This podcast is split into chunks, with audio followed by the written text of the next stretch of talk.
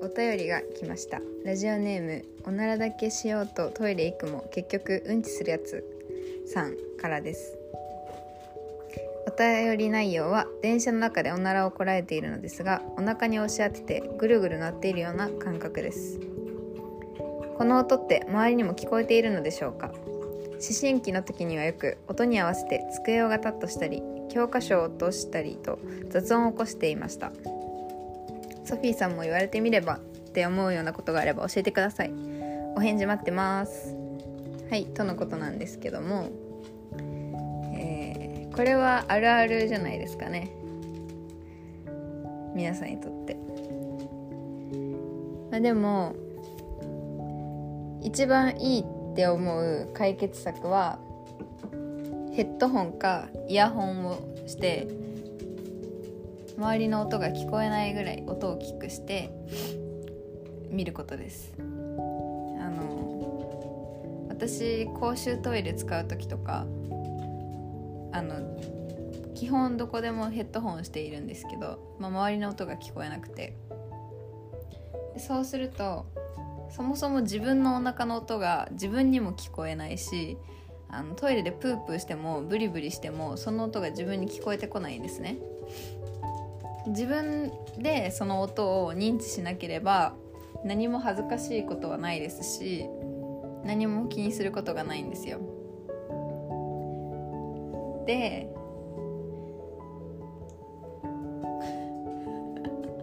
ここちゃん息してたよね。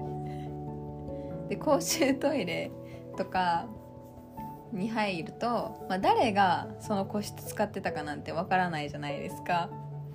だからそのヘッドホンで自分の音聞こえない状態でプープーしてで出てもう白を切って「え私なんか音出しました」みたいな「え誰?」みたいな。顔しとけば何も恥ずかしくはない。です。にしても教科書を落とすって結構やばいですね。相当嫌だったんですね。私が個人的に気になる気にしてることは電車の中で自分の鼻息と吐息がどれぐらい人に聞こえてるのかがめっちゃ気になります。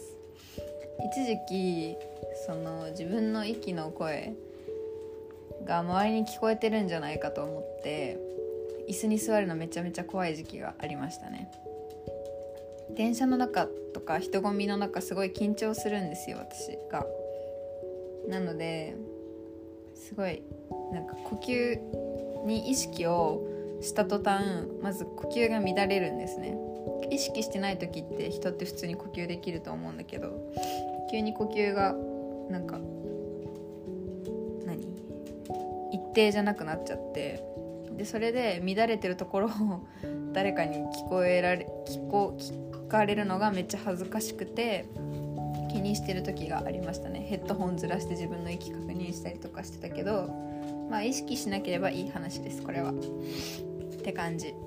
なのでまあやっぱいい解決方法はヘッドホンイヤホンをして自分の音を聞こえなくするです、えー、お便りありがとうございました。おならだけしようとトイレ行くも結局うんちするやつさん。またお便りお待ちしております。じゃあね